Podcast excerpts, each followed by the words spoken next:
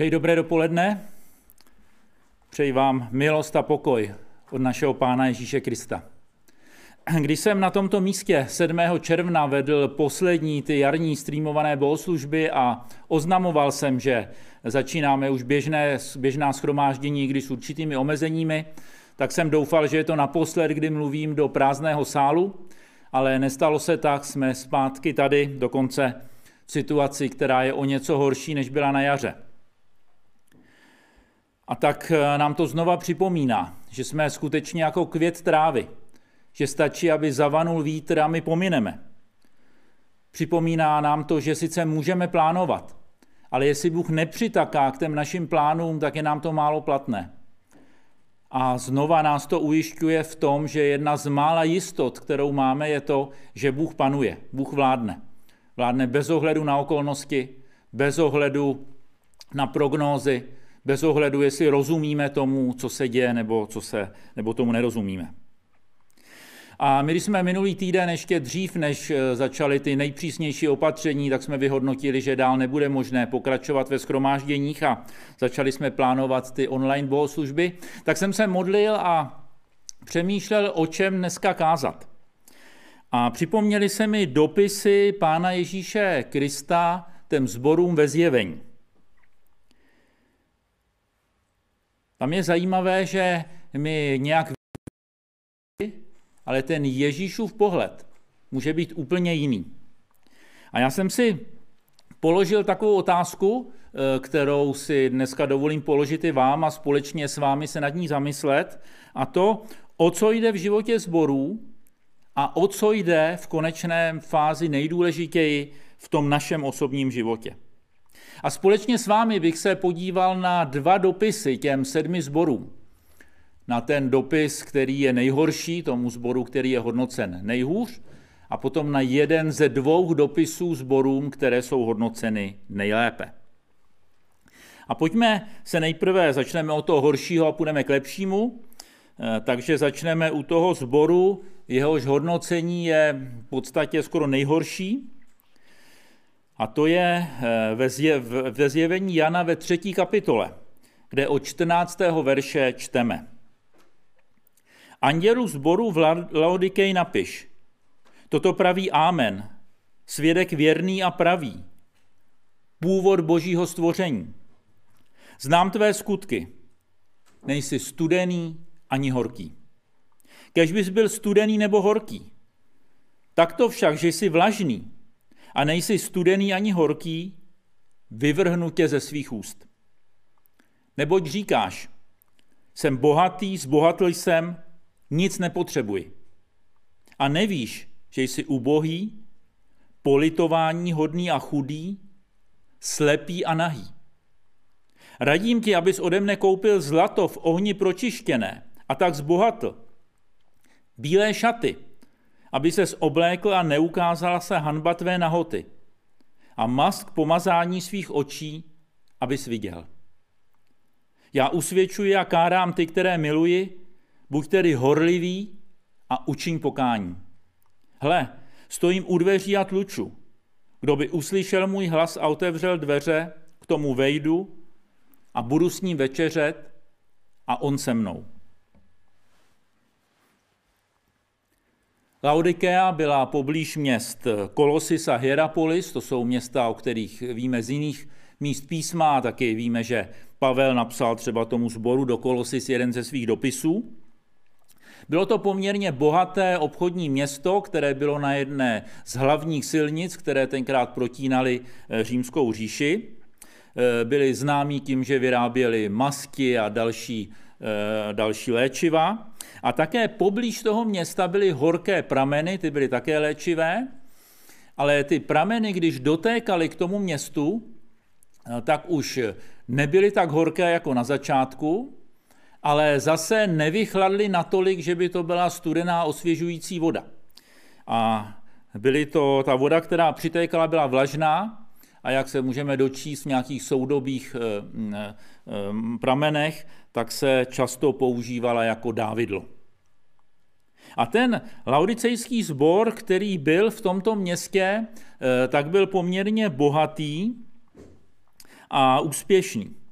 Pravděpodobně se hodně přizpůsobil té atmosféře toho města. Na rozdíl od těch jiných dopisů nečteme o tom, že by tam bylo nějaké pronásledování, nějaké těžkosti, zdá se, že se jim všechno dařilo. A ten sbor se nějak hodnotil. A asi ho hodnotili lidé, co ho viděli. A oni říkají, jsem bohatý, zbohatl jsem, nic nepotřebuji. Takhle se vnímali a takhle možná vypadali na venek.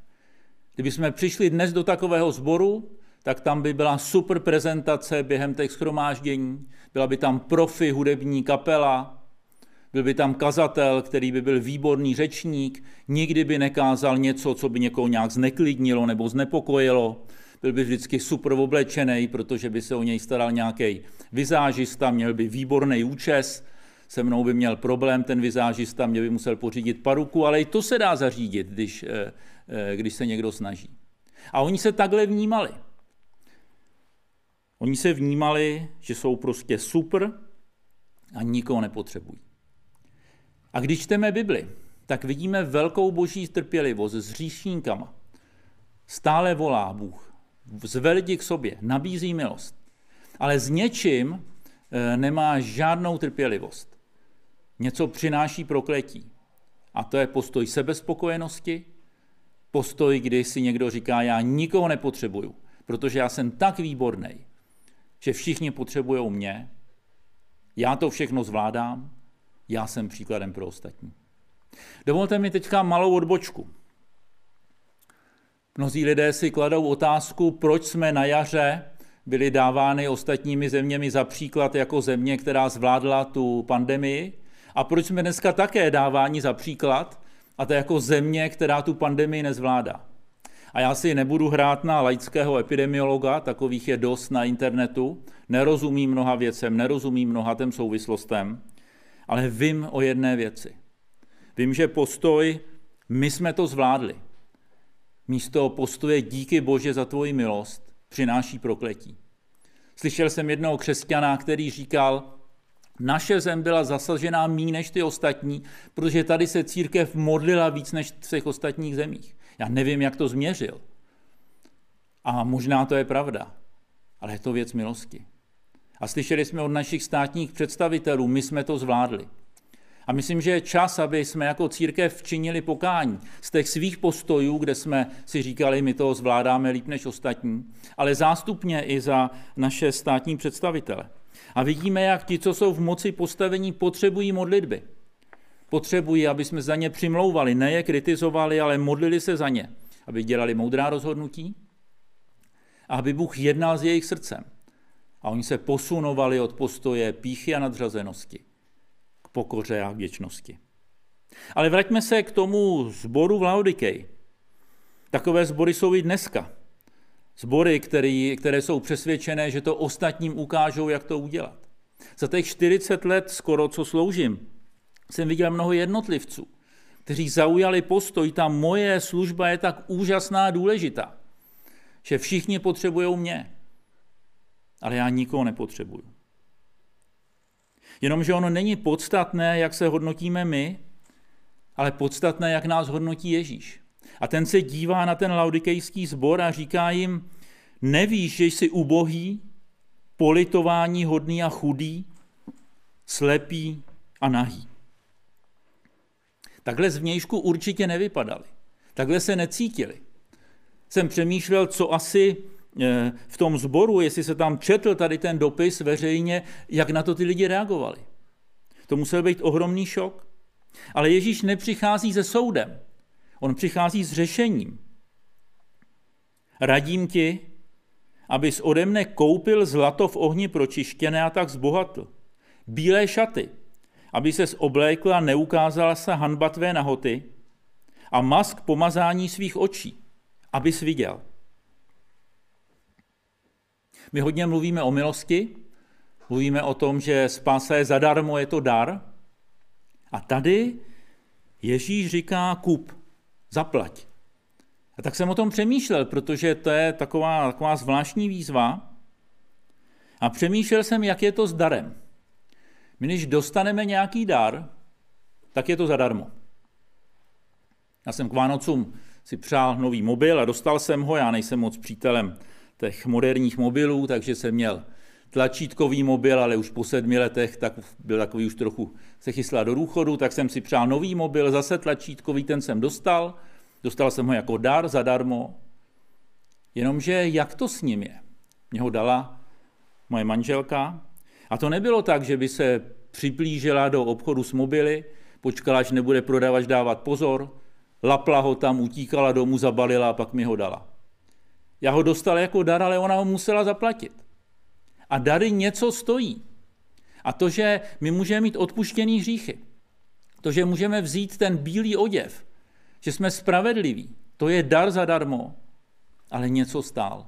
A tím platidlem je Kristova krev. A možná se nám tady ta zvěst stává samozřejmostí.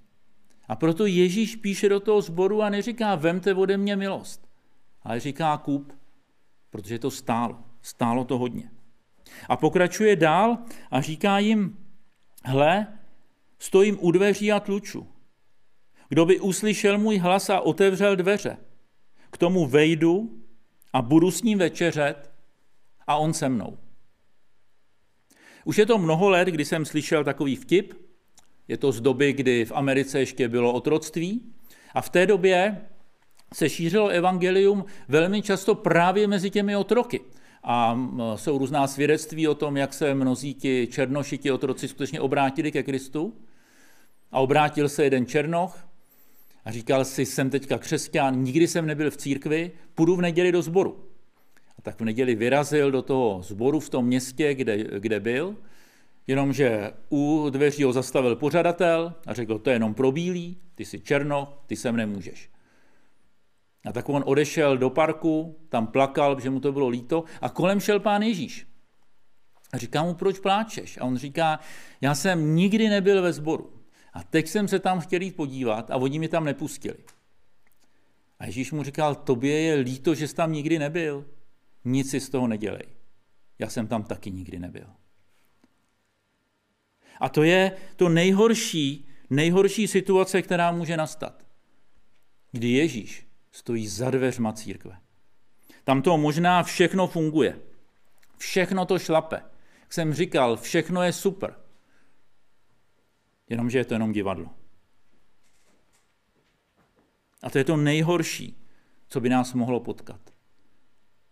Že my bychom všechno udělali dobře, ostatní bychom se dávali za vzor. Ale Ježíš by tlouk na dveře.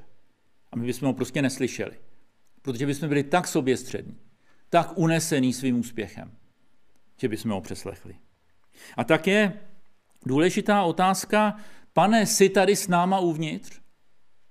Jsi skutečně ty uprostřed našeho schromáždění?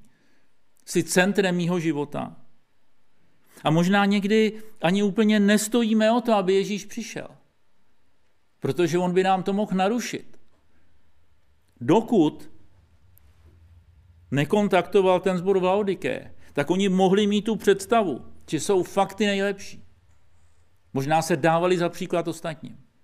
Jenomže když Ježíš přišel, tak jim řekl, jak na tom skutečně jsou. A ono je jednodušší udělat nějakou image, než měnit srdce. Udělat image tolik vnitřně nestojí. Ale změna srdce, ta někdy bolí. A podívejme se na druhý zbor. To je zbor, o kterém čteme ve zjevení ve druhé kapitole od 8. verše. A tam je napsáno, Andělu zboru vesmírně napiš. Toto praví ten první a poslední, který byl mrtev a ožil.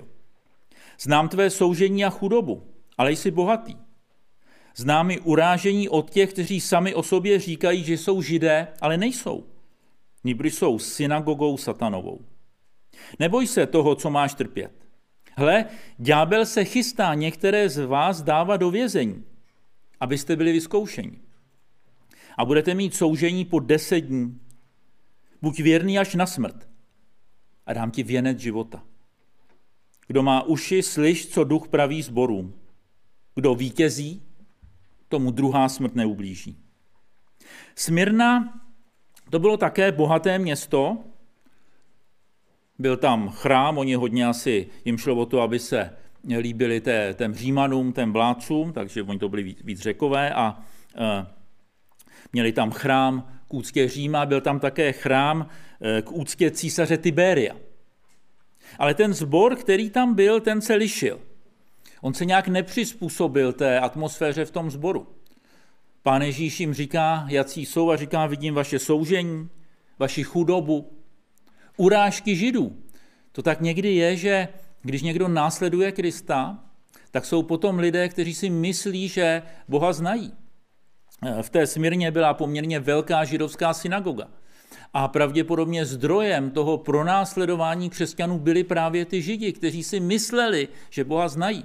A tak uh, uráželi ty místní křesťany.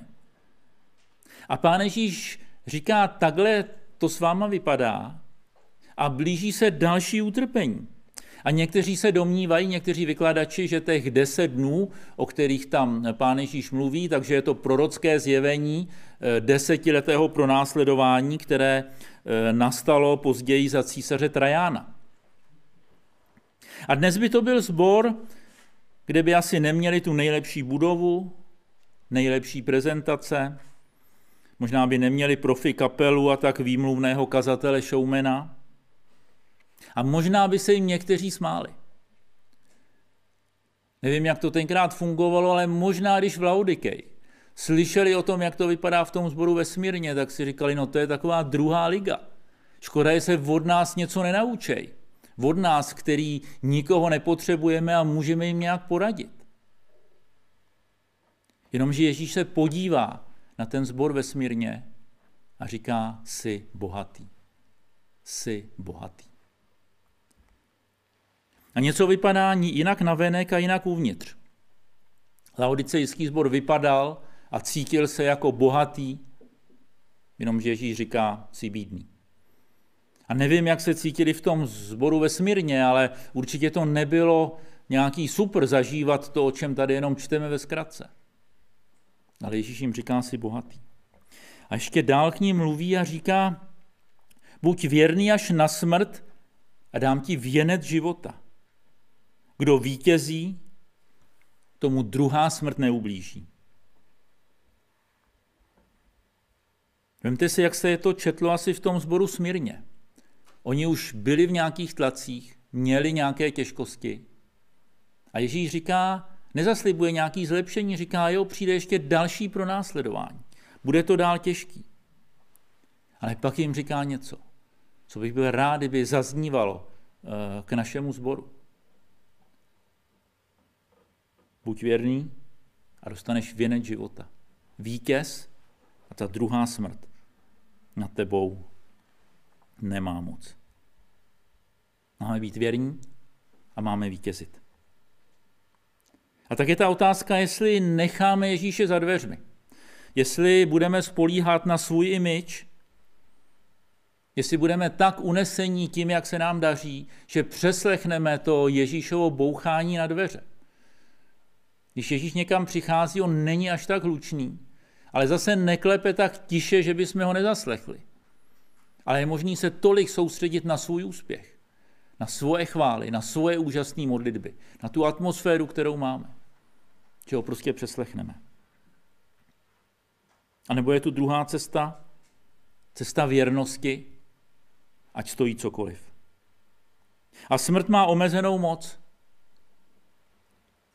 Můžeme přijít o tento život, můžeme přijít o úspěch, můžeme přijít o obdiv a dobrou pověst. Možná o nás nebudou psát nejlíp na internetu a nebudou nás všichni dávat za příklad. Možná někdy ve výjimečné situaci můžeme přijít i o fyzický život. Ale ten boží život, ten nám nikdo nemůže vzít. Ať je situace jakákoliv až jsme na tom třeba teďka těžce a čeká nás ještě něco těžkého, tak jde o to, aby Ježíš řekl, ty jsi bohatý. Aby Ježíš řekl, ty jsi věrný. A aby jednou, až před ním budeme stát, tak aby jsme vzali korunu vítěze, aby jsme vešli a slyšeli jsme služebníče dobrý a věrný. Vejdi v radost svého pána. A tak Bůh nás volá k věrnosti a zaslibuje život. Stačí k tomu jediná věc. Nenechat ho za dveřma. Pustit ho dovnitř. A slyšet od něj. A přijímat všechny zaslíbení, všechnu korekci, činit pokání, pokud je to potřeba, ale věřit mu a následovat ho.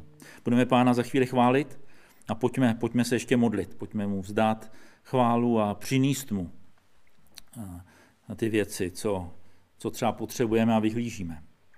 Pane, já ti děkuju za to, že ty jsi s námi. Děkuji ti, že ty jsi s námi, když jsou situace těžké a bolestivé. Pane, vyznávám píchu, která nás někdy může spoutat. Vyznávám, když jsme kdykoliv měli dojem, že jsme na tom líp, než si nás viděl ty. Když jsme místo, aby jsme vzdali tobě díky a tobě chválu, tak jsme přičetli něco sobě. Děkuji ti, pane, že eh, můžeme u tebe za tvoji krev nakoupit ty věci, které potřebujeme. Já ti děkuji, že nás voláš k věrnosti a dáváš nám sílu k tomu, aby jsme věrní byli. Děkuji za zaslíbení života, za zaslíbení koruny vítězů. Pane, tak se těším na to, co jsi pro nás připravil. Těším se na to, že nás budeš používat ke své slávě, že tady na té zemi ti můžeme sloužit, můžeme tě vyvyšovat, můžeme šířit tvoje království. A těším se i na to, že ty jsi připravil dobré věci a že budeme na věčnosti s tebou. Pane, chvála tobě za tvoji lásku a za tvoji milost. Amen.